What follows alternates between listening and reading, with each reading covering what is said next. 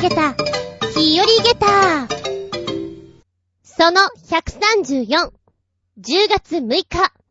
うーん、秋めいてきたなおいらの一番好きな季節。飯はうまいし、飯はうまいし、よく眠れるし。素敵。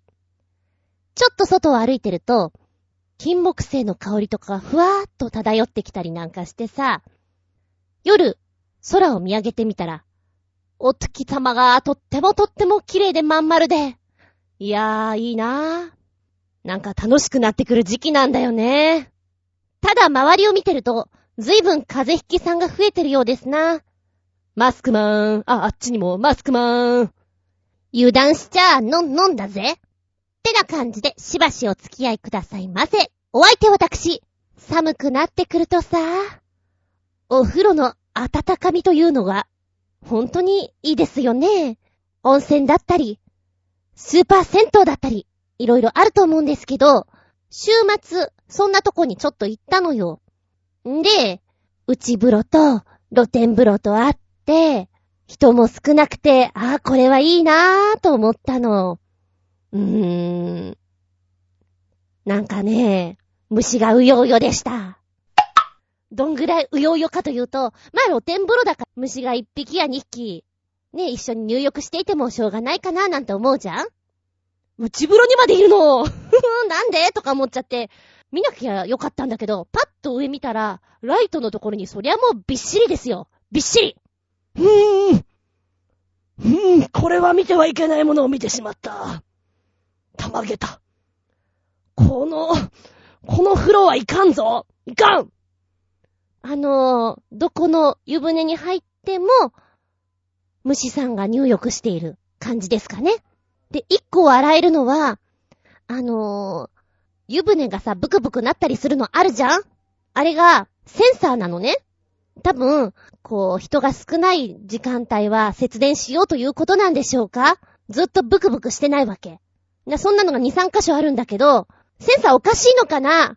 言っても全然ブクブクしてないから、湯船はたくさんあるけれど、結局は全部同じ蒸し風呂だぜっていうね。そんな話、厚み順、長くなっちゃった。どうぞよろしくお願いします。この番組は、ちょあへよ .com のご協力へて放送しております。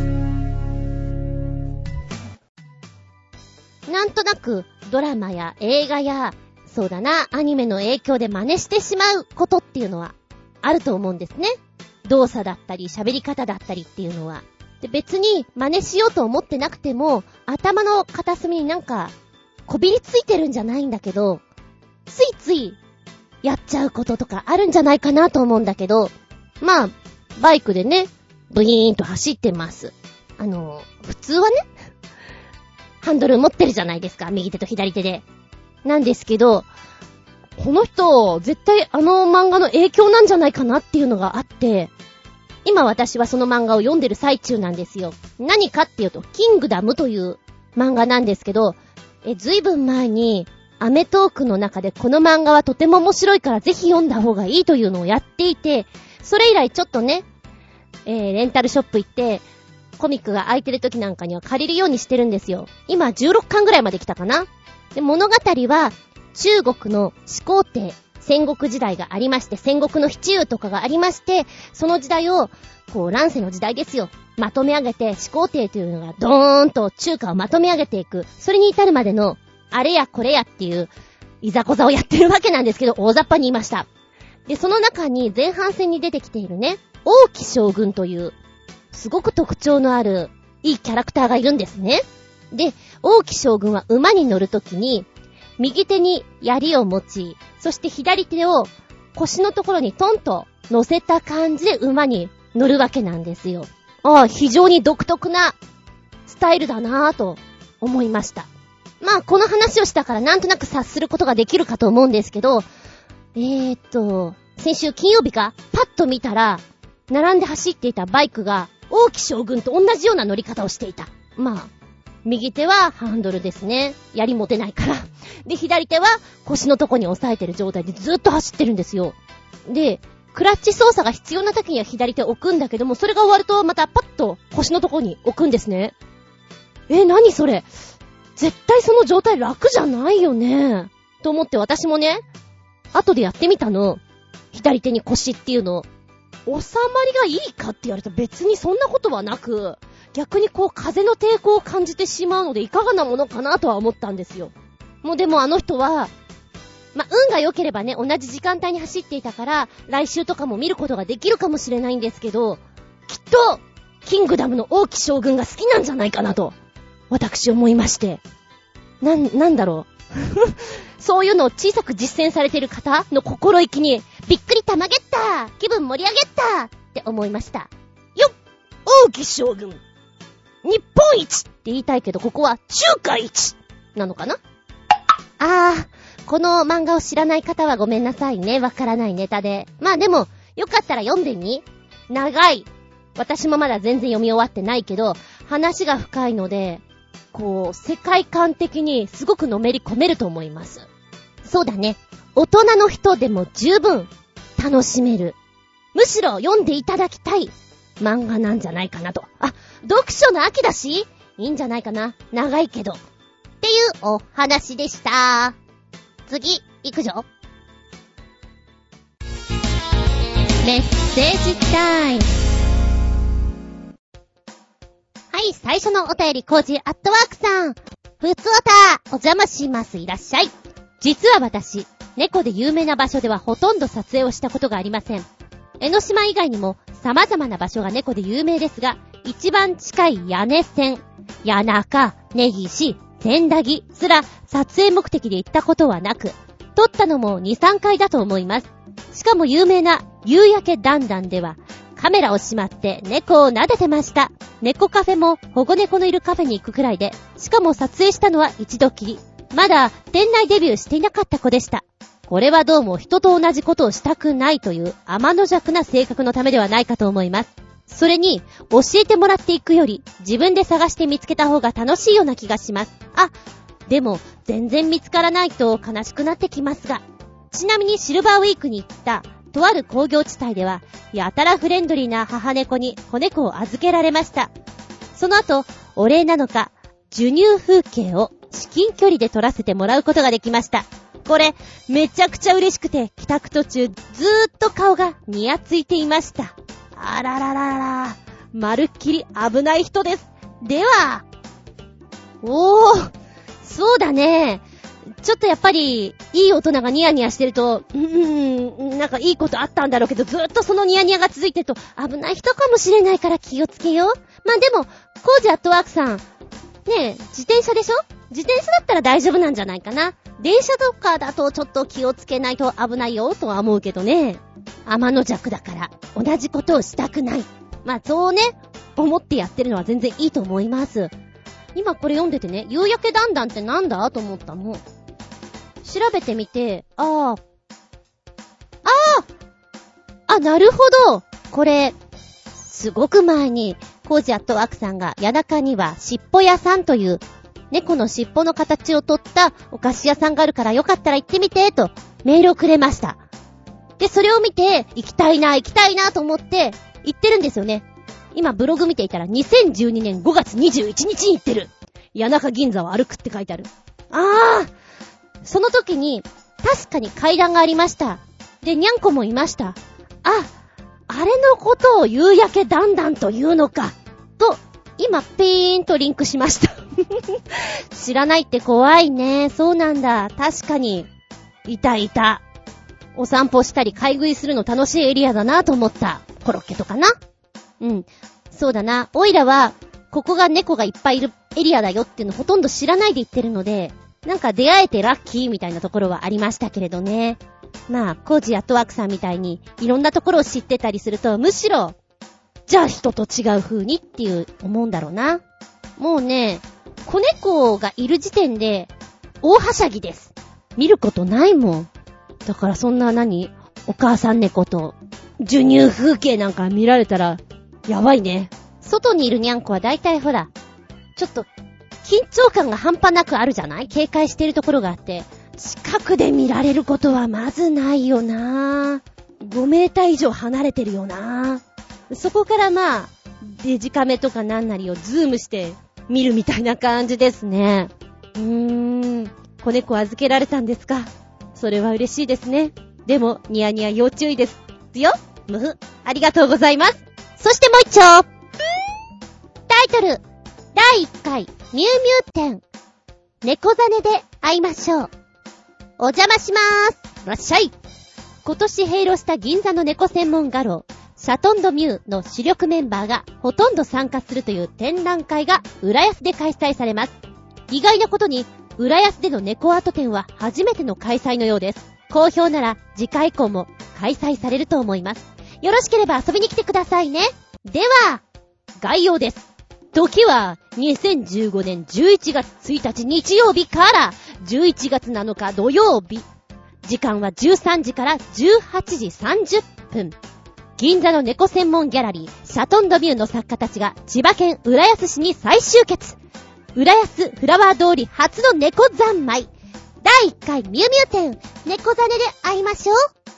第1会場と第2会場がございます。第1会場はどんぐりコロコロ。第2会場は露風車になっております。スペシャルとしましては、11月1日3時からは紙芝居公演。ノメラニャン祭。そして、11月3日13時から17時には横田翔子さん似顔絵実演というのがあります。もしよかったらどうぞです。えー、こちら問い合わせは047-352-0778 047-352-0778です。これ、すごくいい場所を見つけましたね。フラワー通りの方は、私も何度かちょっとイベントで参加させてもらったので、どんぐりコロコロさんとか、あ、ぴったりじゃんと思った。すごくぴったりな場所見つけたなって。にゃんこもあの辺多いし、猫ザネコーヒー店にも行けるし、すごくいいポイント。時期は11月1日から7日ということなので、ちょっと短めなんですけども、お時間見つけてぜひ行ってみてください。おいらもどっか見つけていかなきゃなぁと思ってまーす。これ、おいらの知り合いの猫好きさんたちにもこれ教えなきゃありがとうございます。秋だしね。芸術の秋だから、こういうの見るのもいいと思うよ、心にさ。素敵なエネルギーが注入されると思うわけ。そうだな。浦安駅からちょっと路地を歩いていくと雰囲気があって面白いんじゃないかなと思いますよ。ありがとうございます。続いては、新潟県のヘナチョコヨッピーくんより、うわぁ、超久しぶりだお久しぶりでやんすメッセージ。45日間も入院していたが、入院していても全くすることもなく、しかし、テレビも新聞もネットも全く見てなかったよ。病室に持ち込んでたのは、ノートパソコン1台と、10テラ分のデータを詰め込んだデータポッド4台で、このデータの中には、集めに集めた高画質コンプリートアニメ、かっこ30分アニメとしては1万羽。ん ハトみたいに言っちゃった。30分アニメとしては1万話以上、映画数百本、高音質楽曲5万曲以上、音楽 PV 数1000曲で退屈ではなかったな。それにしても、もう入院はコリゴリだよ。ええー、入院してたんですか ?45 日間も？そりゃ長い、そりゃ長いよ。新潟県のヘナチョコヨッピーくん、退院おめでとうございます。ご無理なさらないでくださいね。いや、てっきり、嫌気がさして、おさらばドロンなのかと思いました。メッセージありがとうございます。そうか、入院していても、ノートパソコン持ってっても大丈夫なんだね。そしたらまあ、データの中に詰め込んだもので、退屈はしないで済むのかな。45日は長いもんね。お家に帰って真っ先に何をやりましたか？なんかやっぱり、玄関開けた時の、はぁっていう、落ち着いたぜっていうのはすごくあるんじゃないかなと思いますけどね。でもちょっと先の見えない入院とかだと不安になっちゃうよね。今このメッセージを見ていて、はっと思ったのが、もうそれこそうさびっちのように、はっって思ったのは、保険に入っとかなきゃっていうことかなおいら、8月までは入ってたけど、9月から全然入ってない。やばい。やばいぞ。保険入っとかなきゃ。な。ちょっと、今すごくそれを、ひしひしひしひしと感じました。えっと、この後に、うさびっちの情報をつけてくれたんですけど、えー見たら動画の方で紹介させていただきたく思います。実際何もすることなくてさ、もう映画三昧、アニメ三昧、好きなことやってていいよ、ただベッドの上にいてねっていうのも、最初の4日間ぐらいは楽しいと思うけど、あとはちょっと惰性だよね、きっと。そんな気がする。その中でも、この作品すごく良かったよっていうのもあるんだろうね。何かしら。何本見たかしら。もうなんかただただ達成率だよね。これだけ見たぜみたいな。もしよかったらその辺も教えてくださいな。じゃあもう一つメッセージの方。以前、世界一細い家の記事を紹介しましたが、これは世界中にある細い家を集めた記事です。確かに住みにくそうだな、かっこ笑い。建物って面白いよね。ええ世界のめっちゃめちゃ細い家。夢が膨らみます。笑っちゃいます。さあ、ご覧あれ表彰住宅ってさ、アイディアがこう詰まっている建物じゃないですか。だから見てるとよくできてるなっていうワクワク感は半端ないなって思うんですけど、えー、まず写真がガッと出てきますので、楽しめると思います。生活する上で、少なくともこれぐらいは幅って欲しいよねっていうのあると思うんだけど、ちょっとその想像を超えてるところもある。まず1枚目に出てくる、ポーランドのワルシャーにある、カレットハウスって読むのかな？ここは、一番広いところで122センチしかありません。広いところで122センチだよ。ちょっと、ちょっとわけわかんない。だって、多分片腕を伸ばして、自分の肩から指先までが、そのぐらいじゃないのかなって思っちゃうのね。どう生活してるの？っていう。1ヶ月だったらまだいいよね。一生となると苦しいな、この家。ただ、うーん、おもちゃみたいな感じはします。今回、表彰ということで、ま、ポーランドがいっちゃん狭い。で、一番広いのはベトナム。これ4メーターあるからね。いや、今、自分が座ってるところから4メーターっていうのをちょっと、だいたい目安で見てみてくださいよ。それでも狭いから、4メーターが一番広い家だからね。恐ろしいでもね、ベトナムの家は結構いいんですよ。日本の狭い、細長い家も数軒出てるんですけど、おー。でもこれ、いや、一生住むのはきついけど、素敵なんじゃないって思うのがいっぱいあった。佐々木勝利さんが作られた今井邸、愛知県にあるんですけども、白を基調としていて、なんかね、幅が3メートルらしいんですけれども、もっと広く感じるかな？広がりがある。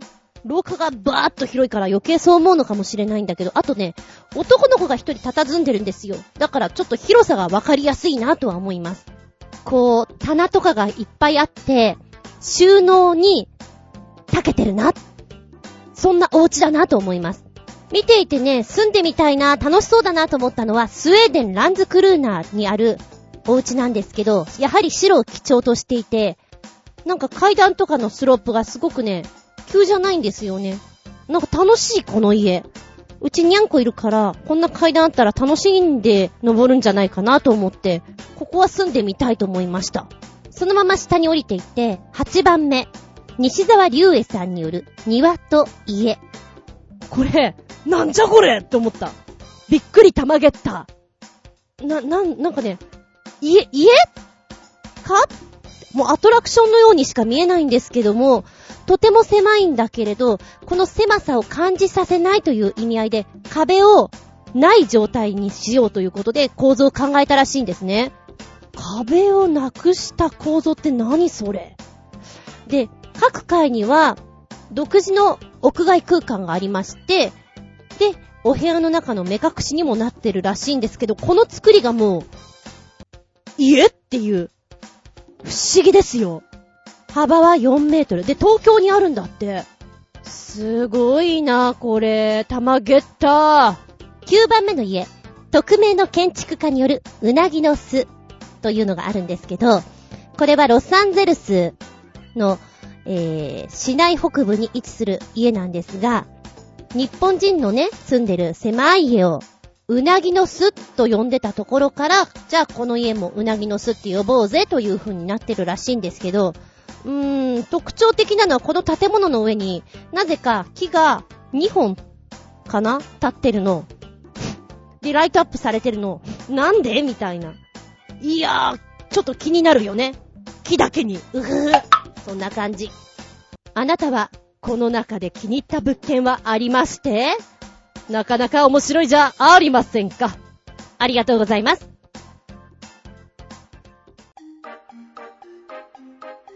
見たら動画。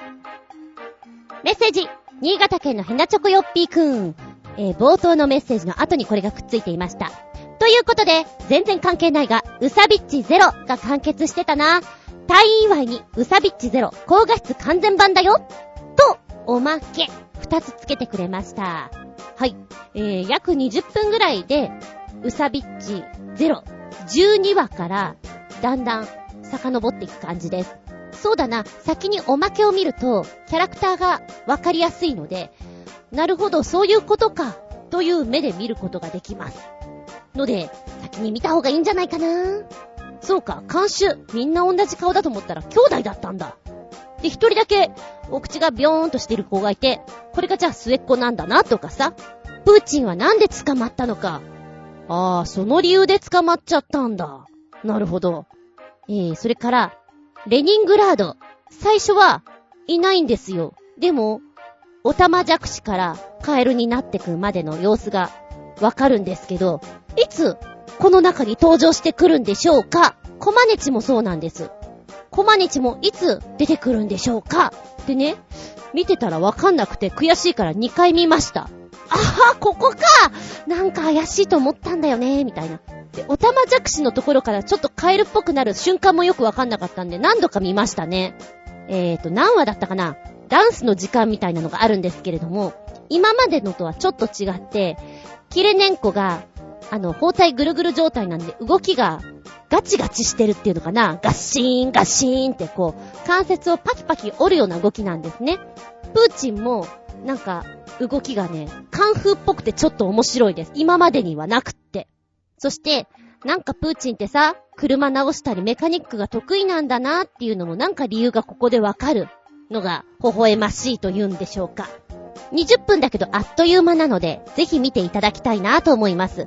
そうだな、ウサビッチ、教えてもらって見ていて、思ったのが、キャラクターがはっきりしてるから、一番最初のやつと、脱走したところ、ぐらいが一番好きかもしれない。キレネンコさんの特別待遇はこの辺からあったんですね。ぜひご覧あれ、ありがとうございます。そして改めて退院おめでとうございます。そしてもう一丁、新潟県のヘナチョコヨッピーくん第2弾。最近世界中で流れているらしい日本企業、本田技研の技術発展の歴史を紙で紹介している2分間のストップモーションアニメ CM です。これすごいよ今こういうのを作るっていうのが、ちょっと斬新でもありました。ものすごい紙を使ってんだろうなでもこのアイディアが面白い。パタパタパタパタって、こう、いろんな方向から見せてくれる。で、本田技研さんってこんなことやってるんだよっていうのを、いろんな角度から見せてくれるのが面白いです。あなたはいくつ知ってますか？あれ？こういうのもやってるんだって気づいちゃうのもあるかもしれません。えー、それから後半には、アシモくんも、チャチャチャチャ、チャチャチャチャチャ、チャチャチャチャ、チャチャチャチャ。なんかアシモくんって言うとこの曲だよね。CM からして出てきます。本当によくできてるので、楽しめますよ。お見事です。お気に入りなのはね、レーシングカーのところでタイヤ交換をピッとこう、やるところですね。あと飛行機とかになると、動きが自由になるじゃないですか。だからところどころそういうのが規則性がなくなるところが面白いなと思いました。さあ、あなたも見たら動画ありがとうございます。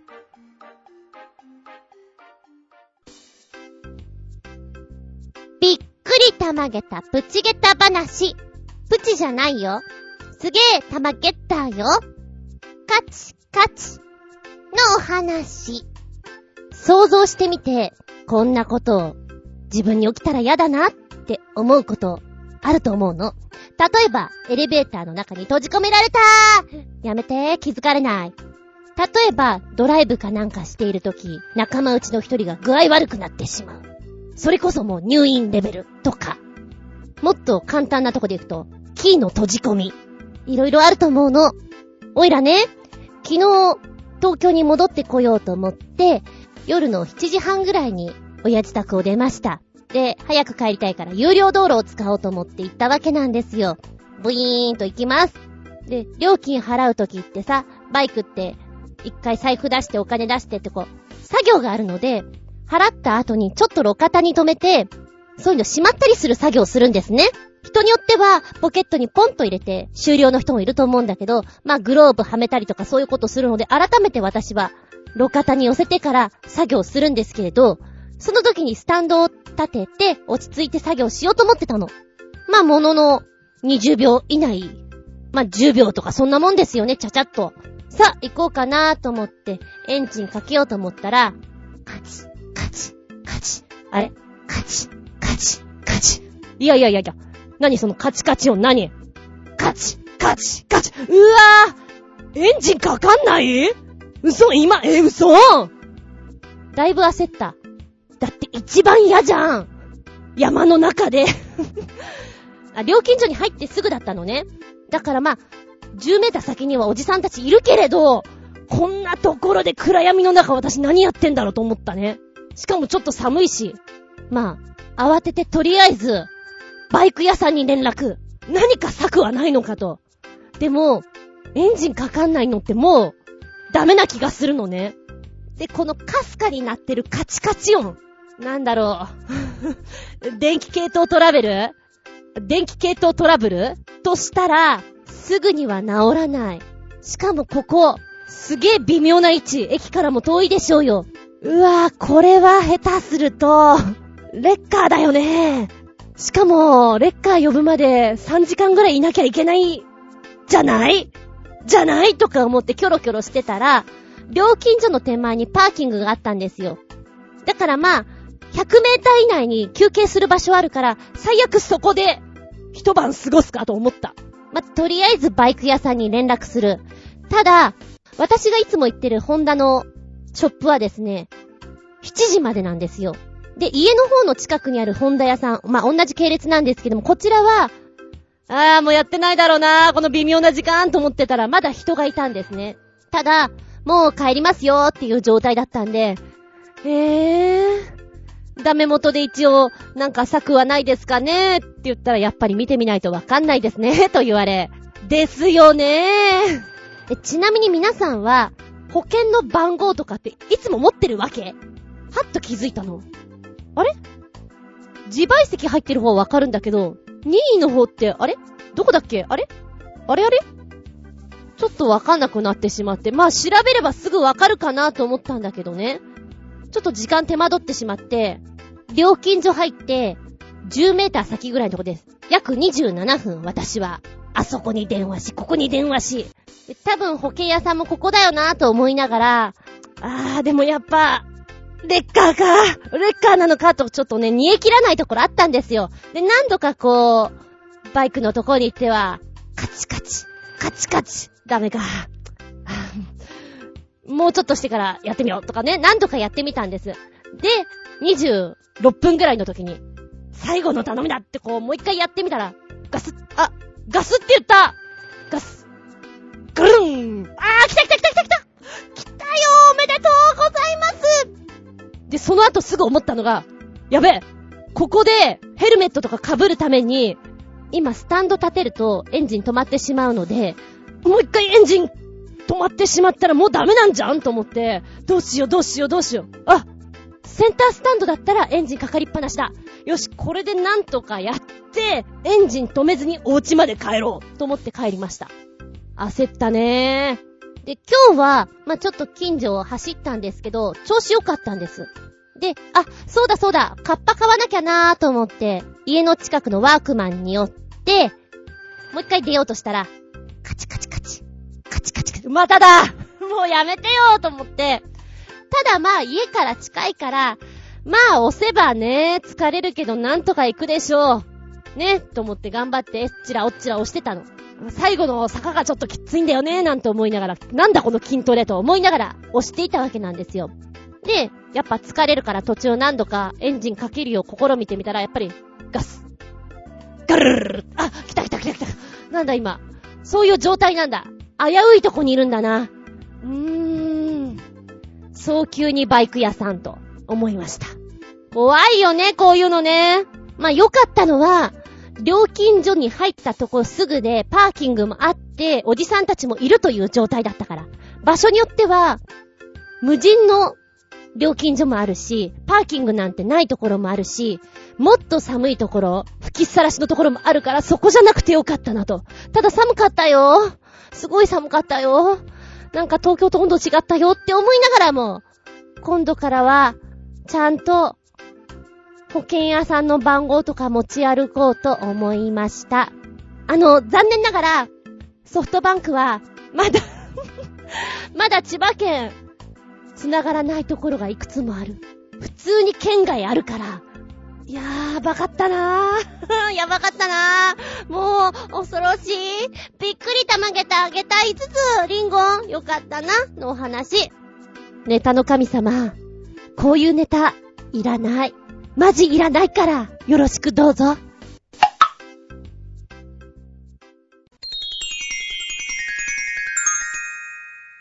シスピンアウトタイム。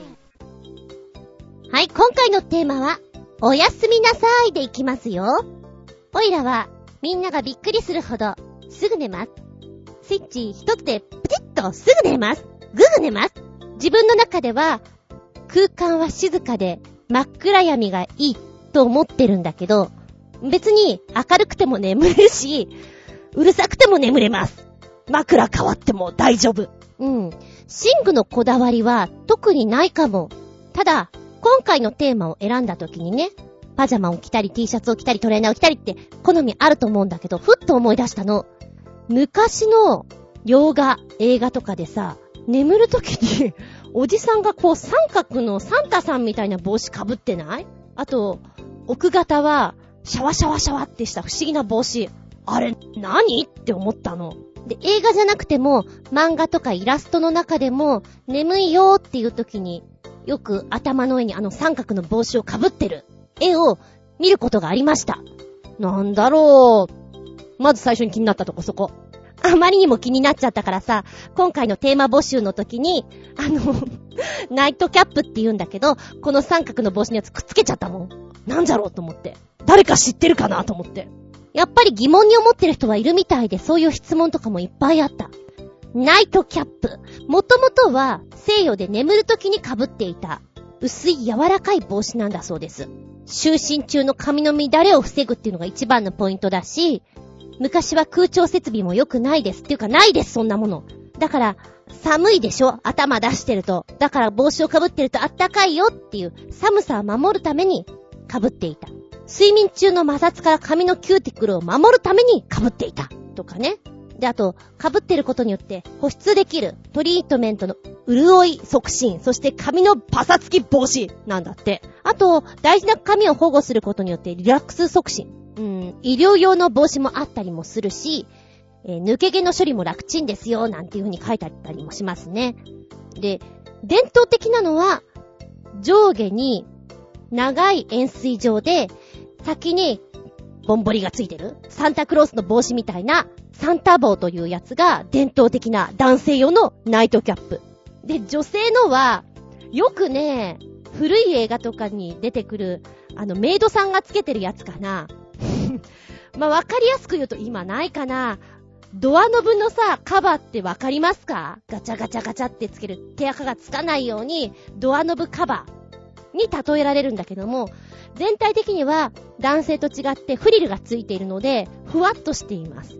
で、現在はいろんなデザインがあったりするので、やはり、ちょっと髪の毛を守りたい方なんかキューティクル、あと、こう、寒暖の差に弱い人には、ナイトキャップ被るといいでしょっていうのはあるかもしれない。そういえばね、うちの親父殿が、うん、寒い時期は帽子被って寝てましたね。で、ちょっと思うのは、まあ、ナイトキャップは専用だから大丈夫かもしれないね。普通の帽子だと、あの、蒸れないかなって思うの。逆に、汗とか大丈夫かなっていうのはちょっと思った。うちの、親父殿が後半の方言ってました。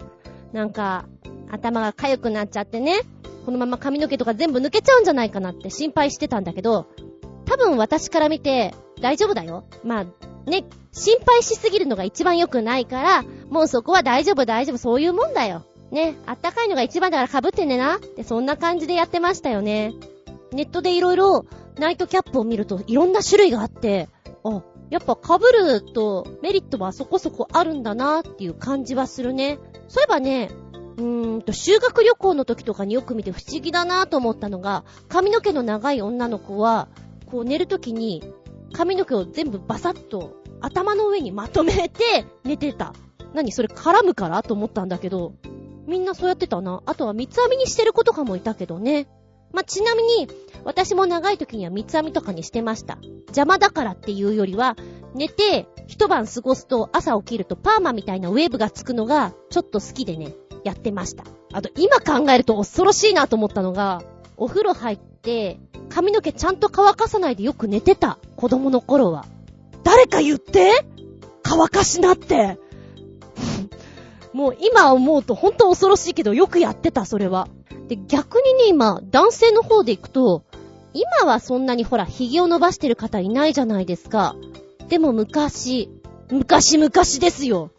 あの髭がワシャッとあった時、あれって、どうしてたの？そのまんま寝るのかしら？ほら。カイ、カイ、カイゼル髭って言うんだっけ？カイゼル髭ってさ、うーんと、鼻の下に、は？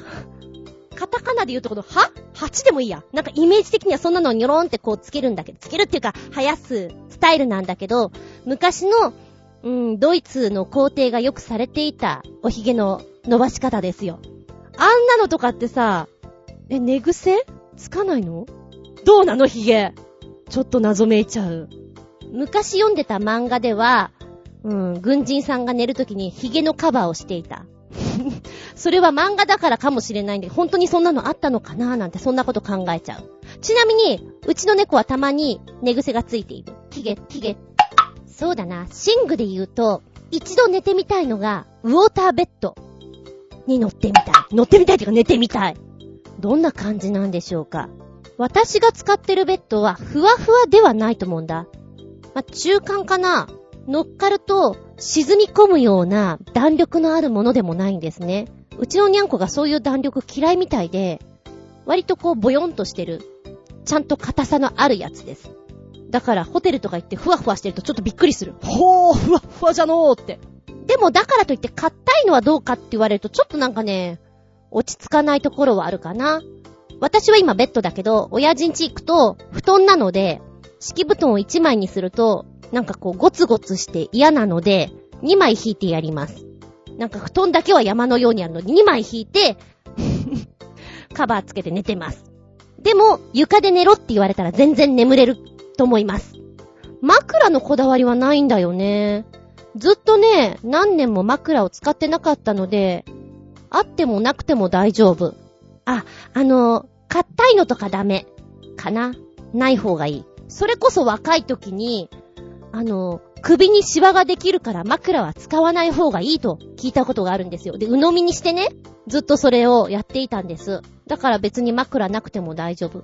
で、おとといぐらいに、あの、親父ん家にあったちょっと硬いね、枕があったんですよ。それ使ってみたら、なんかもう、が、ガツガツしていて寝づらいと思った。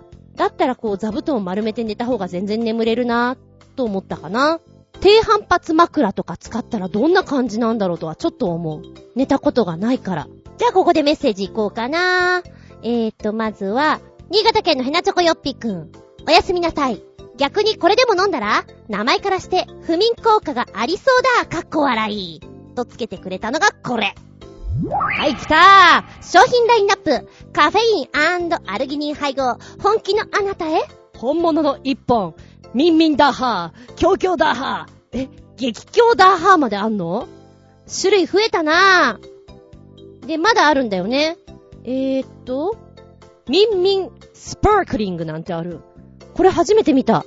おいら、こういうの飲むのはどういう時かっていうと、運転する時。あと仕事中、眠い時。ですよね。ミンミンダーハー、キョウキョウダーハーはね、効かないな。で、この激強ダーハは飲んだことがない。あと、味もさ、今抹茶味とかあるじゃない？あれ飲んだことないんだよね。だからちょっと違うかな。この濃い抹茶味。ミンミンダーハこれ飲んでみたいね。あと、え、これ何味？激強ダーハは何味なの？カフェインとは書いてあるけどね。なんか、刺激はありそうですね。でもやっぱりこの、ミンミンスパークリングは、辛口と炭酸の刺激で、眠気を吹っ飛ばすって書いてある。これ効きそうな気がする。一瞬は。思うのはさ、酸っぱいのとかもっと出せばいいんじゃないかなと思うの。私酸っぱいの苦手よ。苦いのとかも嫌いだけど、苦いのはやっぱり売れないと思うんで、超酸っぱいのがいつまでも続くやつとか、いいんじゃないかな。でも昔から連続でこう、起きてるっていうのが苦手だったからな。すぐお休みなさいですよ、私。ただ、10分でも20分でも仮眠があれば、仮眠、起きる、仮眠、起きるをやれば結構持ちます。その10分20分で。だからよく言われたのが、ナース向きだよね、生活が、とは言われた。じゃあここでコジアットワークさん。おやすみなさいお邪魔しまーすらっしゃいな。今までに私が仮眠を取らずに起きていた最長時間は、多分72時間ぐらい。72? 嘘ーまあ、いいや、戻る。学生時代、提出した研究レポートがジャッジに引っかかり、締め切り前に新しいレポートを必死ででっち上げていた時だと思います。締め切り前なら、今でも48時間くらいは起きていますが、最近は途中で5分とか10分とか仮眠する技を身につけているので、厳密にずっと起きているわけではありません。もともと私の寝つきはやたらにいいので、どうしても眠れないという事態は滅多にありません。それでも何かの原因で眠れないときは、単調な曲や時計の音を聞きます。曲の場合、例えば、ドゥルッティコラムの Sleep Will Come とかです。ただし、この曲をエンドレスで再生し続けると、永眠してしまいそうな気がするので要注意です。単調な音を聞くというのは、子猫にも有効なようです。以前、保護した子猫が寝てくれず、夜通し、にゃーにゃーにゃーにゃー泣き続けた時、古いゼンマイ式の目覚まし時計を電気安価と一緒にバスタオルでくるんだ母猫マシーンを作ってみたらそこそこの効果がありました。もし、ずんこさんのお家の猫さんが不眠症になったらお試しください。では、なんかいろんな情報ありがとうございます。まず、72時間びっくりたまげったあんた、刑事に向いてんじゃないか？すごいね72時間だよ。わけわかんない。わけわかんないよ、もう。漫画家とか向いてんじゃないかあんたすごっ。まあ、確かにレポートとかって必死になってる時には、そういう風になんかなるのかなよくさ、音楽系の学生さんなんかは、スコアを書くのにすごく時間かかるんだってあれなんかもう不眠不休でやるっていうもんね。うわぁ、すっげー。寝ないとおかしくなっちゃうよ。ええ24時間起きてろって言われたら起きれるかなやっぱどっかで切れそうな気がする。もうそんなことをやったことがないからわからないんだけど、やっぱ一回3時ぐらいにおかしなことを言い始めるよね。あと5時ぐらい。で、10時ぐらい。なので私は、ちょっとでも寝ないとダメな人だと思う。今でも48時間ぐらい起きれるか。すごー。逆にね、あの、いっぱい眠れる。多分、あの、猫のように眠る生活楽しんでいけると思う、私は。えー、単調な曲を聴くといいよ、なんてこと書いてあって、例えば、ドゥルッティコラムの Sleep Will Come。もうそれこそスリープが来い来いってことでしょ？今聞いていたんだけど、確かにこれエンドレスで聞くと怖い気がする。よくこんなの知ってますね。うわーと思った。なんか小さい子に聞かせたら、なんか、怖がりそうだなって思ったもん。うん。ちょっとお稽古とかでもこれかけてみたら、どんなイメージ湧くって言ったら、なんか、ブラックなの出そうな気がする。やってみるわ、今度。音で行くとね、中学校ぐらいかな。なんだか知んないけど、ラジオデッキを枕元に置いて、えーイン、インターホンじゃないよ。インターホンでは聞けません。イヤホンしながら寝るっていうのがちょっと楽しくて、ワクワクしていたんだけど、逆に興奮しすぎてしまって、眠れないなんていうことはありましたね。あの当時は、中学でしょ ?10 時には寝なさいだったから、9時30分ぐらいにはベッドに行って、ラジオとか準備して、電気消してるけど、ラジオちょっと聞いて起きてます。むふふって感じで。でもね、30分も起きてないと思う。すぐ寝ちゃうから私。眠れない人はでも大変みたいだね。不眠の人はよく聞く。お薬飲まないと眠れないとか、もうちょっとやめなよ。大学の頃にそんなこと言ってる子多かったからね。もう羊数えなもうって感じ。うん、でも安易だけど羊はね、結構数えてた時期もある。えー、実家にいた時、クーラーかけられない、暑い時、羊を数えるしかない。どのぐらいまで数えたかって覚えてればいいんだけどね。やっぱ寝ちゃうから忘れちゃうよね。今、アプリとかでもさ、眠れない人用のアプリがいっぱい出てるじゃないですか。雨の音とか、滝の音。なんかそんなのがいろんなバージョンであって、心を穏やかにし、眠りの方向に導いてくれるというやつね。こういうの聞かないとやっぱり眠れないのかなーって思っちゃう。ちょっと聞いてみたくなっちゃうね。まあ、120円ぐらいだから払ってもいいんだけどさ、多分それ聞く前に私寝ちゃうから意味ないんだよね まあよく言われるのはさ、眠りが浅い人なんかは、ホットミルクとか飲んで、寝る前には騒がず、慌てず、ネットとかを使わず、眠りましょうっていうのがいいって言うよね。おいら、結構ネットとか見てても、携帯持ったままそのまま寝ちゃう。うん、よく寝るよ。えー、そして、子猫情報。単調な音を聞かせると眠りますよっていうね。えー、っと、今いるニャンズは、みんな5年前に拾ってきた子ばっかりなので、大変でした、あの頃は。確か、この番組をやり始めた頃だったと思います。すごく大変だった。3日間ぐらい夜泣きしてたんじゃない？もうなんか私がノイローゼになるぐらい。それはそれは大きな声でずっと泣くんですよ。多分私がいるから泣いてるのかもしれないんだけど、私が外に行くと多分泣いてないはず。とかね。えー、っと、一番最後に来た子は、ぬいぐるみにくっついていたので、あ、やっぱりお母さんのぬくもりが欲しいんだなと思って、もうそのぬいぐるみ押し付けるようにして、寝かせてましたね。懐かしい。そっか、時計がいいんだ。チクタクチクタク。うわ。うちにはそんなチクタク言う時計がない。今思った。デジタルしかない。なるほど。チクタクする時計を買った上で、やるといいかもしれないね。心臓の音でしょ？それは落ち着かせるために聞くってネットで見ました。なるほど。次に子猫を拾った時には、次があるんかーい。あるかもしんない。もうね、血のみ子は諦めちゃうんだけど、ずっとお家にいられないから、でも、血のみ子じゃなければ、出会ってしまったらご縁だなと思ってる。うん。最終的にはそう思ってる。ありがとうございます。続いて、眠る時の条件、コージアットワーク。私の場合、真っ暗だと寝つきが悪く、明るい部屋ではよく眠れるようです。真夏の海岸でも熟睡するので、眩しくて眠れないということはほとんどありません。ただし、点滅する光は邪魔になることがあります。部屋を暗くすると、眠ることを強要されているような気がして、天の弱にも 天の弱にも眠らずにいてしまうようです。薄明かりも同様で、どうせならすごーく明るいままの方が寝つきがいいのです。しかし、これではエネルギーの無駄遣いと言われても仕方ありません。しょうがないので、もっぱらタイマーで消えるライトを使って寝ています。来たー天の弱 笑っちゃいました。そ、そこもなんだふーん。面白いね。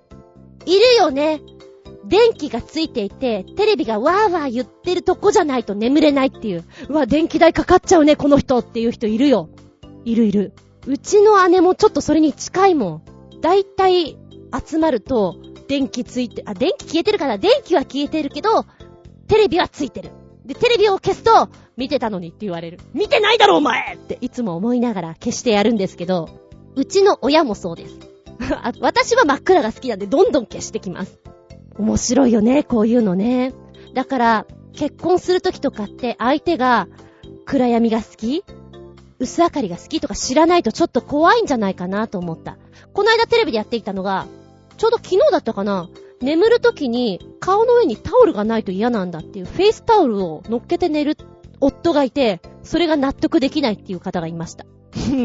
このフェイスタオルは洗ってはいけないそうなんです。匂いが変わっちゃうから。あと、質感が大事なんだって。だから、ふわふわしている。自分にぴったりしっくりくるもんじゃないとダメだから、買い替えとかもダメなんだって。大変。そんなのって思ってね。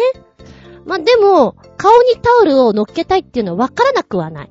私眠るとき、まあ、冬だけど、頭まで被っちゃうんですよ。寒さしのぎもあってね。だから別にそれはわからなくもないんだけど、フェイスタオルそうやってかかってるとさ、ご臨終みたいだよね。なんかそれ隣に寝てたら嫌なんじゃないかな、奥さんとか、それは思います。タイマーで消えるやつは、とってもいいと思います。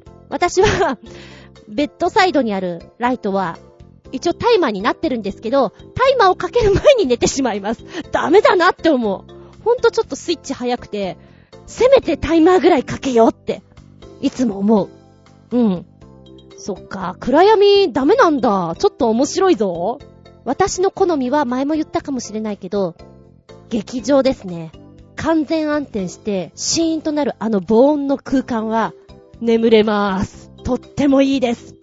ただ、人に言わせると怖いです。とは言うかもね。ありがとう。最後に、一度寝たら、ゴージャットワークさん。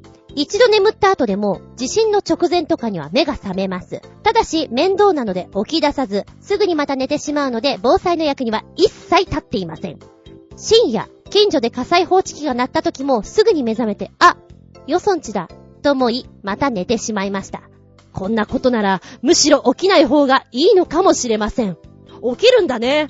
地震はね、割とちゃんと揺れてくれたら気づくと思うけど、早々では起きないと思うよ。で、火事は、うーん、確かに自分が前住んでたマンション鳴った時、ああいう時は起きるよね。あと近所でやっぱり鳴ってた時には、やべえ、逃げなきゃいけないとかそういう風に思ったから起きました。ぐらいだな。でも結構気づかない時の方が多いです。危ないです、私。ではここで新潟県のヘナチョコヨッピーくんからのメッセージというか、リンクね。これ面白いなと思った。不眠とギネスの不思議な関係。不眠記録がギネス認定されないのはなぜか。不眠の最長記録は、なんと11日だそうです。11日 すごいね。11日間も起きてんだよ。どっかでうとうとっとはするんでしょうか？ただしこれは記録で残っているところであって、他の記録によると19日間眠らなかったイギリス人女性とかもいるんですって。だけど、ギネスが認定していた記録は1964年のアメリカ人少年のランディ・ガードナーさんによる264時間12分、つまり丸11日間と少しというものを記録として残しているそうです。えっと、その後2007年にガードナーさんの記録に挑んだ人物が現れました。当時42歳、イギリス人男性のトニー・ライトさん。え記録の中では266時間という不眠記録を打ち立てたんですけど、これ、ギネスにはならなかったそうなんです。なんでかっていうと、眠れないじゃなくて、眠らないという行為が健康へ害を与えるよねっていうことで、このギネス記録掲載することは良くないんじゃないかと。まあいろいろ揉めたらしいんですけれども、そうすることによって載せなかったらしいんですよ。まず、不眠2日目から目の焦点が合わなくなって、視力、立体感覚が低下します。3日目から5日目には気分が落ち込み、イライラし、運動機能や体力、協調性、それから思考力、記憶や集中力が低下。うん、これわかる気がします。さらにはその後怖いのは幻覚症状が現れ、ネガティブな思い込みによる変質症状も出てくると。9日から11日目になると、あの、まとまった話ができなくなり、左右の眼球がバラバラに動いたり、指の震えが起き、無表情になるそうです。これでは、起きていてもとても正常じゃないよねっていうことで、これはちょっと記録に残せませんっていうことになったらしいんですよ。まあそんなこともあって睡眠っていうのは大切だからねと。不眠の記録に挑戦してもギネスに載せてもらえないことがあるから、無理はしないでねっていうことを言ってるんだと思うんですけど、そんなになっちゃうんだね。でもなんかわかる気がする。私、そんなに起きてられないって言ったじゃないですか。でも、やっぱ眠い時とか、変なこと口走りますもんね。ちょっと思ったこととかふっと言っちゃったり、あとすっごい危ないんだけど、運転してる時にもやっと変なもの見えちゃったりしますもん。要は、脳みそがもう勝手に休憩入ってるんでしょ？だから幻覚じゃないけどもそういう風になっちゃうんだと思うのね。ああやばいやばいやばいやばいって言ってそういう時にはもうすぐさま、あの、次の方に交代する？状態にしてましたけど、これ見るとやっぱ怖い。ねえ、右と左の目ん玉がもう全然違う状態に動いちゃうんだよ。はあ。だから、疲れてるなぁと思って眠いなぁっていうのが自分でもわかる状態で運転するってことは危ないよって書いてある。納得です。危ないです。やめてください。でもこのさ、1964年アメリカ人少年ランディ・ガードナーさん、なんでやろうと思ったんだろうね。少年だったんでしょ？危ないじゃん。周り止めなよって思っちゃうね。でもギネスだから行け行けそんな感じもあったのかな ?1964 年だったら。やったぜ記録塗り替えたぜみたいな。怖いよ。その後何時間寝たんだよ、もう。ありがとうございます。怖さ、ひしひしです。では最後に、コジアットワークさん、眠りと言って思い出す映画、眠れぬ夜のために。1985年のジョン・ランディス監督作品、ジョン・ランディスらしい落ち着きのないテイストがテーマにぴったりです。眠れないばっかりに家庭崩壊。さらに見知らぬ女の抱えるトラブルに巻き込まれ、ドタバタの大騒動。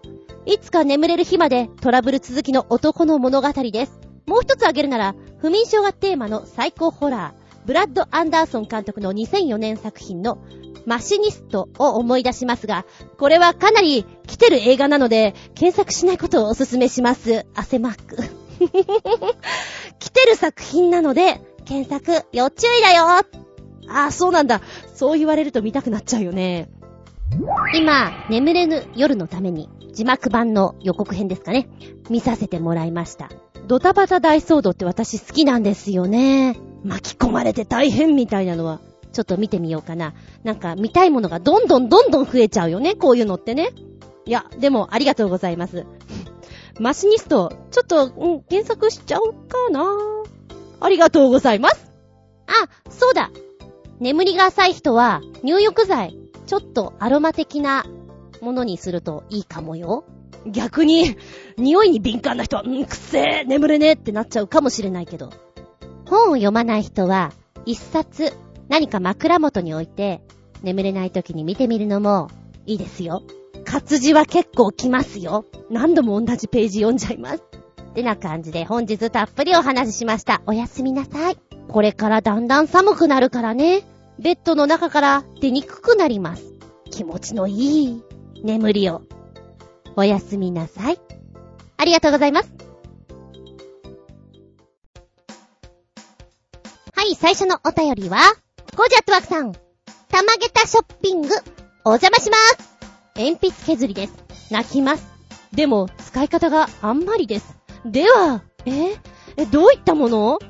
文読むだけだとやっぱりわかんないよねってことでポチッとな最近さ、なんかネット環境が悪いのか、ポチッとしてもすぐ出てこないのね。まだ出てこないから。早く来い来い。あ、来た来た。え えー、ごめん、これ、ちょっと、うん、すごいかも。笑いころゲッター。うーん、これ鉛筆削りだよ。使ってみる？えー、これどうやって使うの？こうやってやるんだよ。ブス。その、その、絵がちょっと、たまげった。これはですね、イギリスの面白アイテムだということで、えー、犬ですとか猫ですとかの形をしてるわけなんですよ。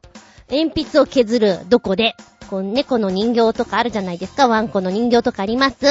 お尻にブスッ 肛門ですブスわーそして、ガガガガガガッと削るんでしょうかえー、これ動画ないのかな今探したらあったよ動画。えー、約3分ぐらいで説明をしてくれてるんですけど、大きさは12センチぐらいなのね。で、私、鉛筆をあの写真で見るとね、まあ、電動でガッガッガガって削ってくれんのかと思ったら、自分で削んなきゃいけないんだね。削ってる時の鳴き声が、ミャウーミャウーって言うんだけど、ちょっとかわいそうなんだけどで、えー、削りカスがお腹のところから下の受け皿のところに出るという状態なんですけど、うーん、なんか面白いっちゃ面白いけど、かわいそうっちゃかわいそうだし、なんか下品だなと思ったら下品だし、ただ子供とか好きそうかも。あと、仕事場とか、ちょっと疲れちゃうじゃん？そんな時にあると、なんか癒されるかも。仕事場で、この鉛筆削りで、鉛筆を削り出したら、ああ、なんか、すごい疲れてるんだな、癒されたいんだなっていう、周りに対してアピールができていいかもしれない。面白い、こんなのあるんだね。こちら通常は1080円で売られてるみたいなんですけど、人気あるんだね。今全部売り切れてる状態です。再入荷をリクエストするしかありません。ワンコは白だけです。ニャンコはブラックホワイトで売ってます。面白ーい。うん。なかなか笑いましたよ。もちろんワンコの方はワンワンワンワンって鳴くそうですよ。学校とかに持ってったら人気者になれるかもね。だって別にこれおもちゃじゃなくて普通に鉛筆削りじゃんなくしたら大変だと思うけど。ありがとうございます。あなたのデスクに、癒しのにゃんことワンコはいかがですか？はい。続いて、新潟県のひなちょこよっぴーくんメッセージ。人によっては素晴らしく芸術的に見えたりするようですが、大抵の人はしょうもないと思えてしまう、かっこ笑い、猫オルガンという新発想から生まれた、多分世界に1台しかないらしい、オリジナル楽器です。演奏はかなり難しそうです。映像は途中で切れていますが、最後まで聞けなくてもいいでしょ？さらに笑い。猫つながり。ということで、あの、YouTube の画像をくっつけてくれてるので、ポチッと押したの、すっごい笑えるからとか思って、最初ちょっとぼんやりしてる絵なので、何をしだすんだこのおじさんはと思ってね。電子ピアノの上に、にゃんこがいるんですね。にゃんこがいる。で、おじさんがこう、にゃんこを撫でてくと、みゃうみゃう言うわけなんですよ。これで、音楽を奏でてるわけなんだけど、一瞬ね、あれ？本物？って思ってしまったおばちゃんがここにいます。バカだから。本物じゃなかったです。でも、一曲奏でられるんだと思った。こんなぬいぐるみ、こんなって言ったら悪いな。ぬいぐるみの声で音階作れるんだと思って、これは素晴らしいと思った。えーっと、幼稚園でやってって。幼稚園とか、まあ、小学校でもいいと思う。交通安全ルールとかさ、みんなの注目を、こう、集めなきゃいけないときちびっこなんか集中力ないですよ。これやれば一発だよ。こんなおじさん神様に見えるよ。素晴らしいと思った。この、真剣におっちゃんがやってるところがまたいい。笑っちゃったけどね いいですよ。しかも曲が、オーバーザレインボーを使ってるんですよ。いい曲じゃないですか。にゃんこの声でどこまでいけるのかなっていうのを気にしながら見てみてください。面白かったよ。笑い転げったたまげったちょっぴりバカゲッタでした。ありがとうございます。もう一丁。新潟県のひなちょこよっぴーくんメッセージ。よくある質問らしいが、僕の学校ではピアニカと呼んでた気がする。ずんこはなんて呼んでた？え？いや、これピアニカでしょ？ピアニカ以外にあるんですか？と今見ていたらタイトル。こんなにも呼び名があるの？誰もが使ったことがあるこの楽器、なんて呼んでた？ピアニカじゃないの？たまげった。ネットで話題になってたんだ。えーと、長さで言うと、40センチぐらいかな。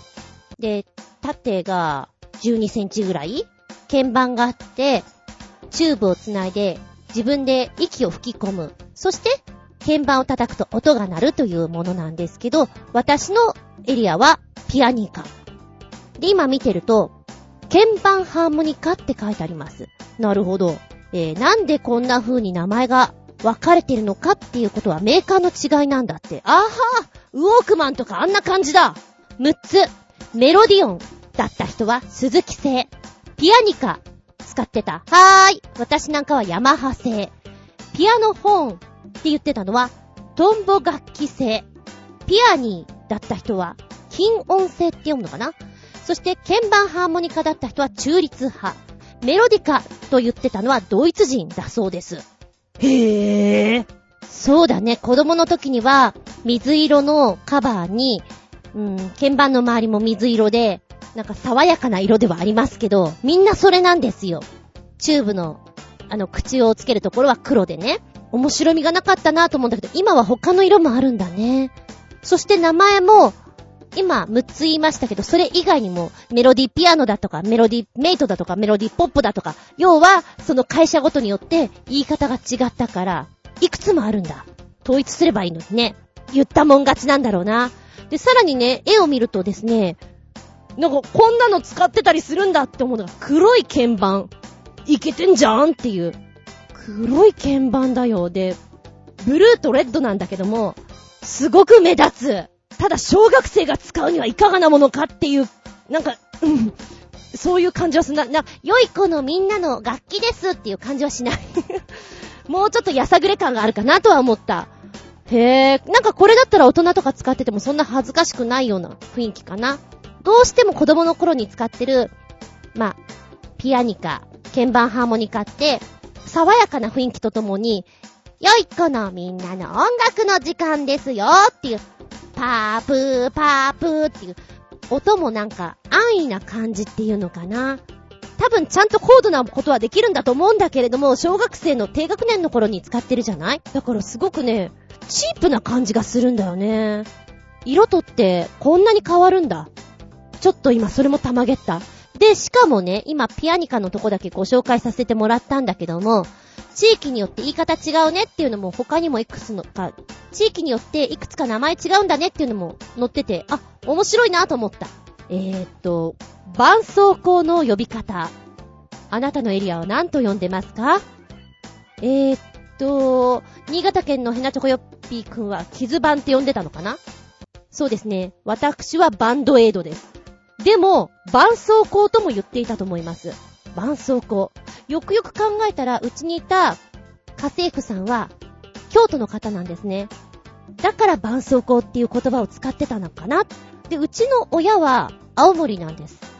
カット版と言ってたかなまあ、そんな会話をした記憶がないんですけど、北海道はサビオ、東北はカット版。で、九州の方とかはリバテープ。本当にこんな言い方してんのかなちょっと聞いてみる。そっちの方知り合いいるから。あとは、大判焼きとか今川焼きの言い方。うわ、これもいろんな言い方あるんだね。それもさ、お店によって違わない？確かに大判焼き、今川焼きとも言うし、うちは太郎焼きとも言っていた。でもそれはお店が作ってたお名前だから、うーん、北海道、青森、岩手はお焼き？新潟、富山、石川、大判焼き。福井は今川焼きなんだ。滋賀、岡山、その他になってるね。広島は二重焼き。ああ、表と裏で二回焼くから？そういうこと？京都、大阪、奈良は回転焼き。あ、九州も回転焼きだ。ちょっと面白いね。首都圏長野は今川焼き。うーん。体調が悪い時、地元の言葉で何と言う？あ、これ面白い。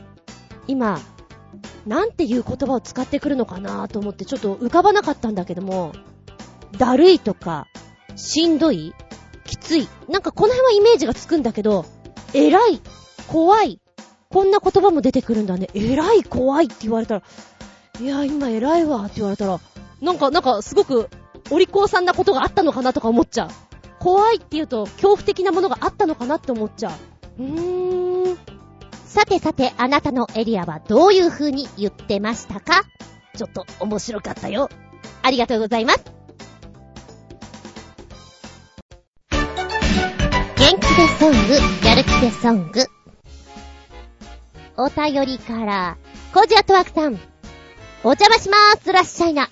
このライブテイクは、私が世の中のすべての楽曲の中で一番好きかもしれません。ネット上にはあまりいい音源がないのですが、そこそこの音質のデータを見つけました。映像はちょっとあれですが、では、ということでつけてくれました。ジミー・ヘンドリックスのリトル・ウィング。バックに流れてる絵は、ジョセフィン・ウォールの世界でございますね。なんか最初は、ジミー・ヘンドリックスの曲なのになんでこの絵なんだろうってすごく思っちゃうんだけど、なんか見慣れてくるわ。芸術の秋だし、いいんじゃないかしら。あと、ついでに、よそのやつでも聞いてみたんだけど、これ、音やっぱりいいですね。すごくクリアで聞きやすいなと思った。楽曲の中で一番好きって言えるのはなかなか、すごいことかもしれない。ギターの温かみとかそういうのが好きなのかしら。いや、うまいこと喋れなくて申し訳ないんだけれど、ゆったりした気分になれるなぁとは思いますね。リトルウィング。ありがとうございます。で、メッセージもう一個ね。お邪魔します、いらっしゃい。根っからのロックチャイルドで、ジャズファンではない私ですが、ジャズギターは大好きなので、いくつか好きな曲があります。5つだけ挙げてみると、最初はチャーリー・クリスチャンのストンピン・アット・ザ・サボイ。厳密に言うと、ベニー・グッドマン楽団の演奏です。ベニー・グッドマン楽団にギタリストとして在籍していたチャーリー・クリスチャンが、それまではリズム楽器だったエレキギターで何を考えたか、突如、ソロを弾き始めたのが、現在のリード楽器としてのギターの歴史が始まった瞬間だと言われています。この瞬間に合わせた聴衆は、ホールで踊るのをやめて、ステージを取り囲んで、演奏に聞き入ったと伝えられています。そして、次は知らない人でも知っている超有名曲、ウエス・モンゴメリのフルハウス。あと、3曲、次回ご紹介させてください。えっと、最後にコメントで、きっとジャズファンからすると初心者レベルなのだと思いますが、これが私のオールタイムベストです。では、ごめん。次回あと3曲やらせて。最初にご紹介いたしました、チャーリー・クリスチャンのストンピン・アーツ・ザ・サボイ。なんか、音が面白いよね。とても古いんだなーっていうのを感じつつ、そうかそうか、リズム楽器だったところから、ソロというのがこういうのからスタートしていくんだなっていうのを考えると、ちょっと面白いなと思いました。うん。ジャズギターでこう聴いてる感じのとは、あ、ちょ、ちょっと違うんじゃんって思って、最初はこうだったんだなーって。で、えーと、次は知らない人でも知ってる超有名曲、ごめん。し、知らないかも。聞いたことがあるかなーって思いつつも、今聞いてるからそんな気になってるのかなーとかさ、思ってきちゃう。ウェス・モンゴメリーね。この方は、とっても演奏するのが楽しそうに弾かれますね。表情がとてもいいなと思って聞いておりました。で、音がポロンポロンって聞こえてくるじゃない？あ、やっぱりなんかちょっとジャズって、私の中ではね、秋の夜長に聴きたいなーっていう感じがしました。そうか、これ超有名曲なのか。なんかこう、せかせかしている毎日を忘れられる？ゆっくりゆっくりっていう気分になれるのがいいんじゃないかなと思った。だから一日の気分のリセットとして、夜お風呂でも入った後とか、寝る前とかに聞くといいんじゃないかなって思って聞きましたね。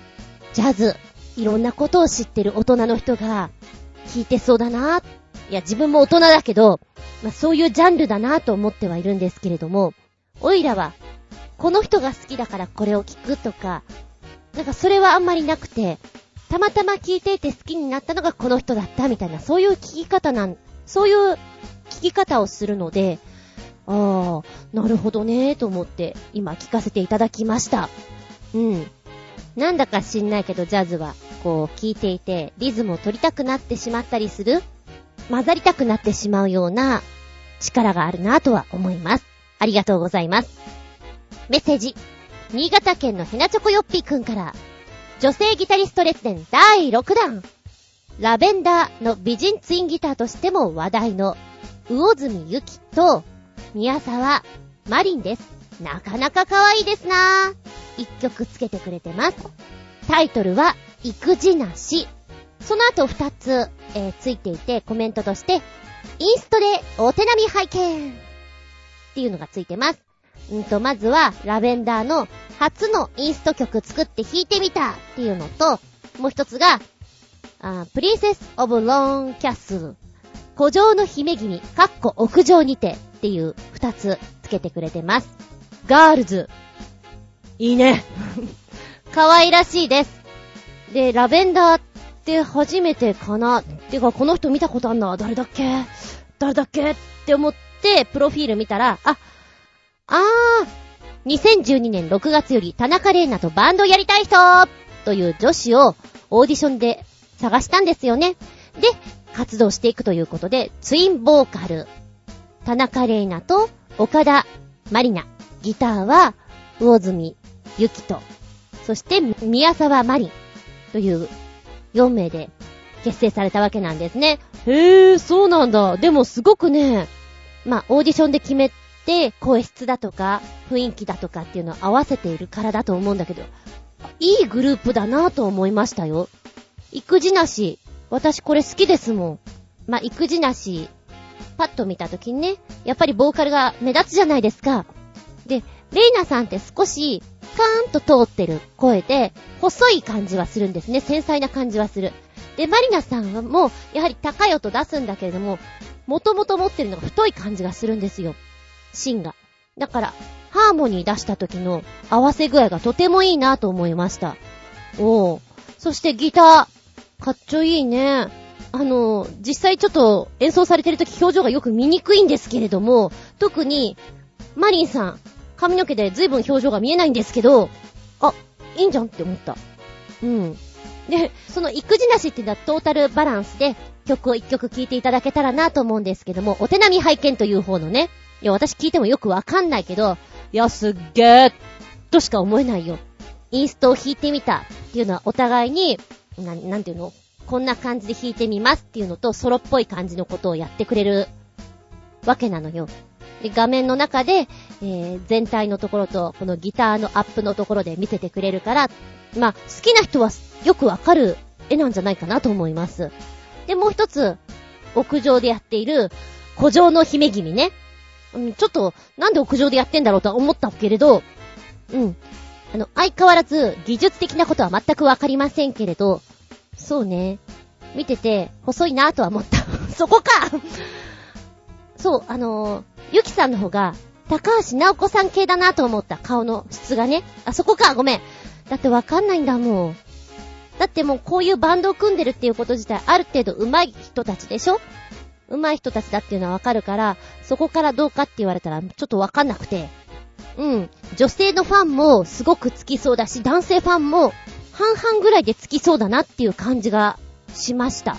歌の雰囲気がとても良かったんで、他の曲もちょっと抑えて聴いてみたいなっていうのが私の感想です。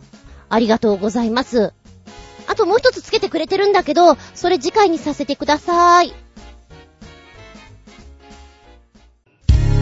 この番組は、ちょあへよ .com のご協力へて放送しております。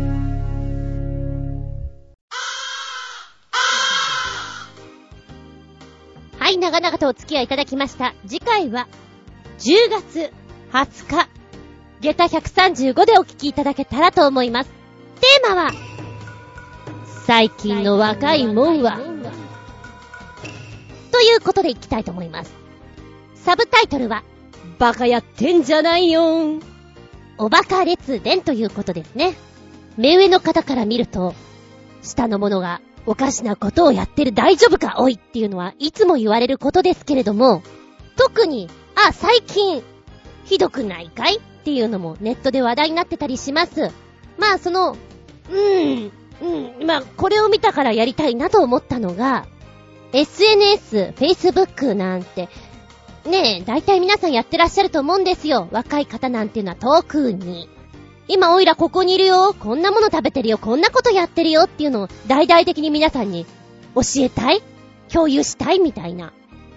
うーん、これ見て、最近の若い者は、もっと考えればいいものを、とちょっと思ってしまったのが、今年の8月28日、アメリカ、オハイオ州にて、うーん、まあ若いっちゃ若いよね、大丈夫って本当に思うけど、ジョン・モーガン君28歳と恋人アシュリーちゃん24歳は銀行強盗に入りました。で、その後に、俺たちってこんなに悪なんだぜ。いけてるだろっていうのを Facebook だとかに写真付きでバシバシ上げてしまったんです。例えば写真の中では、大口を開けてね、モーガン君が札束をガバッと入れて俺これ撮ったぜってドヤ顔してたり、えー、札束を電話に見立てて、もしもーし、俺だけど、みたいな雰囲気の写真を数枚出してたりだとか、うん。これを見るとアシュリーちゃんの方は載ってないんだけども、おそらく似たようなことやってるんじゃないかなと思います。もちろんこんなものをネットに出してしまえば、拡散して、警察の方が見つけて、御用だってなりますよね。どうしたおい。バカやってんじゃないよ、本当に。と思わなくもないです。むしろ、君大丈夫か？と心配になってしまうぐらいのおバカっぷり。あ、でも一個だけ考えたのよ。モーガンくんね、顔にタトゥー結構入れてるんです。で、このタトゥー見られたらバレちゃうな、っていうことで、銀行強盗行く当日はメイクで一応消してます、このタトゥー。だけど、こんな写真をアップしたら、あなた捕まるでしょ？っていうところまでは、ちょっと頭の回転がくるくる回りませんでした。残念銀行強盗だとか、犯罪をやる人ってどっか抜け作なやつって多いよね。こんなんで捕まっちゃった。おい、大丈夫か？みたいな。もっとちゃんと考えなよ。で、この情報を見たときに、え、2年ぐらい前？ほら、アイスケースの中に入って写真撮ったりとかさ、ピザ屋さんの店員がとかいろいろあったじゃん？ああいうのちょっと思い出して、同じぐらいの世代なの？うん？ま、日本で言うとこの、ゆとりが終わったぐらいな感じ。いや、まさにゆとりみたいなことを考えると、最近の若い者は、というフレーズが出てきてしまったりね。仕事をしてたり、お店に買い物行ったりして、きっと遭遇することもあると思うんですよ。最近の若い者は、おいしっかりしろ、おい大丈夫かということが。そして自分もそれ言われてきたことでしょう。そんなお話をしていきたいと思います。さあ、あなた、目上の方の口調になって、お便りは、チョアヘオホームページ、お便りホームから入っていただきますか、パーソナリティブログの方にコメント残しでも構いません。じゃなければ私のブログ、ズンコの独り言の方にメールフォーム用意してございますので、こちら、壊れてなければ、こちらから入っていただきたく思います。じゃあなければ直前になって、こんなテーマでやるからよろしくと、アップしますので、そこにコメント残しでも構いませんよ。えー、あとは、直接のメールアドレス、全部小文字で、geta アンダーバー zun アットマーク yahoo.co.jp geta アンダーバー zun アットマーク yahoo.co.jp こちらまでお願いしますね。では次回は10月20日、日付が変わるその頃に、下駄135でお聞きください。お相手は私、めぐみさんからメールが来たの。でっかい猫だよーって写真。なにこれ？すごいみたい場所は？新宿。なんだか新宿のメトロの方に黒猫ヤマトの宣伝用にゃんこがいるらしい。でっかいのがいるらしい。知らなかった毎日新宿行ってるけど知らなかっただって電車に乗らないもん見に行こうと思う。だって、猫が好きだからキラリン厚み純でした見舞い、聞く舞い、話す舞い、ずんこの話も、もう、おしまい。バイバイキー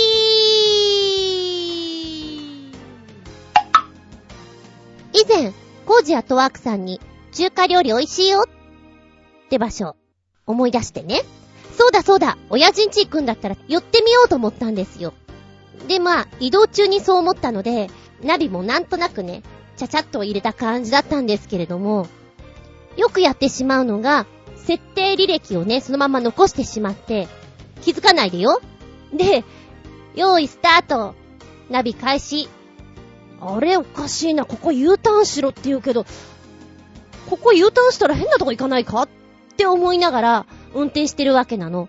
で、最終的に、あ、設定が違ったんだなって気づくんだけれども、今回も移動していて、なんか見える景色が、あれ？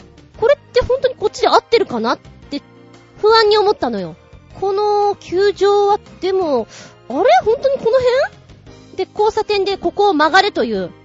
あれ？ここ確かさ、ちょうど1年半前に、そう、フーダニットの座長さんと打ち合わせをしたジョナサンだよなーっていうか、あれ？前の履歴辿ってここに来ちゃった？あれ？あれ？あれ？不安に思ってね、曲がったところでもう一回サイトの方確認したのよ。いや、ここだな。で、パッと見たら目の前にあって、そのお店が。あ、こんな場所だったんだと思ってね。ちょっと自分の中では、玉ゲッター感じです。座長さんすぐ来れるよって思った。で、お昼1時半ぐらい回ってたのかなお客さんはね、私しかいませんです。その後何人か来てましたけれども、もう全然いなくて、こりゃ空いてるなっていう感じで。値段も前にリサーチしていたから知ってるんですけど、やっぱり安いのね。で、とりあえず、有名なのは担々麺とからしいんだけれども、チャーハンと思ってたから、じゃあ、チャーハンと、あ、餃子がついてる、これにしよう。麻婆豆腐と、デザートとスープがついている。うん、いいじゃん。800円しないんですよ。あ、これは安くていい。で、注文して、来た量がすごく多いがっつり来た鼻血が出るかと思ったぐらい多かったです。ああ、ものすごくお腹が空いてる時に来たいなと思いました。餃子がね、あの、棒餃子って感じで、パリッパリで春巻きみたいな感触がすごく好きでした。で、店内を見回すと、本当にメニューが豊富なので、あーこれも食べたい、あれも食べたいっていうか、大人数でいっぱい食べたいって思ったお店ですね。うん。流行飯店です。もしよかったら行ってみてください。担々麺だよ。有名なのは。食べてないけど。よーし、これから親父ん家行くぞーって思って、お店出てすぐに気づいたのが、変なとこにビレッジヴァンガードがある。こ、こんな無造作に出てきたの初めてだ。寄ればよかったな。あそこ行くとほんと面白いよね。テンション上がるんだよね。まあ、たまげた話としましては、何度か行ってる場所のエリア内にそのお店があったのに気づかなかったってことですかね。うん。また行ってみたいと思います。今度は担々麺を食べにね。ありがとうございます。